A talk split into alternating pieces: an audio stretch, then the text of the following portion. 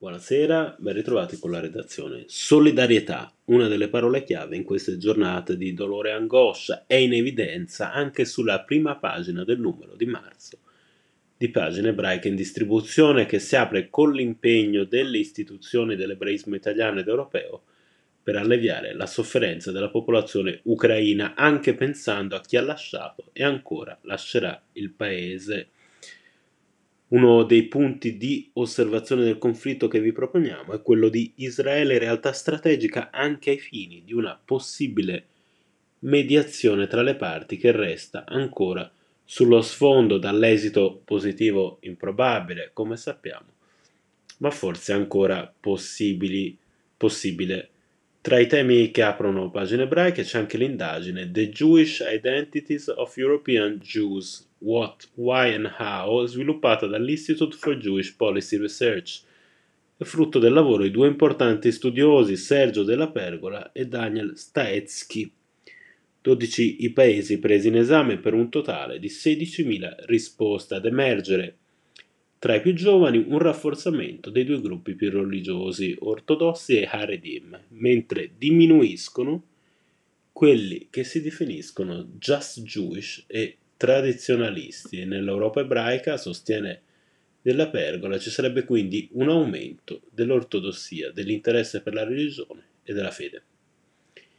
L'intervista del mese a Massimo Popolizio, attore e regista di fama, che ha scelto di portare sul palco un adattamento teatrale della trilogia su Mussolini di Antonio Scurati, uno spettacolo complicato e ambizioso, capace di rappresentare in tre ore gli anni che portarono il fascismo alla ribalta e di far riflettere sul significato di quel percorso dei personaggi che ne furono protagonisti.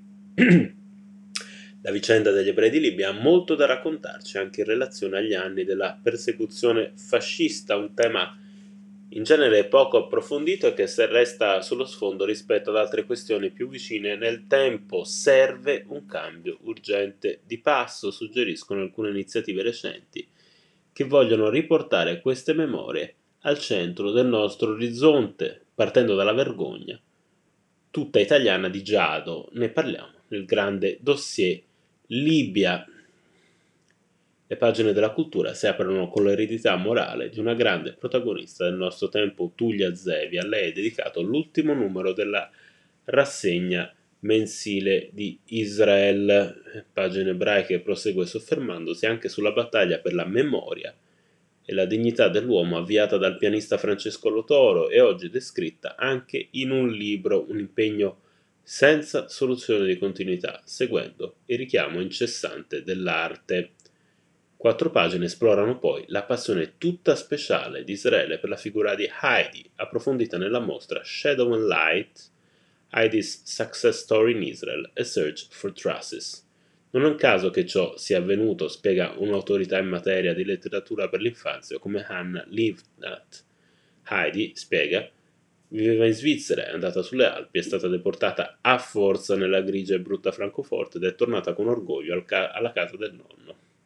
Il popolo di Israele ha vissuto nella terra di Israele, è stato esiliato in paesi che l'ideale sionista descriveva in modo negativo e ha orgogliosamente fatto ritorno alla propria terra.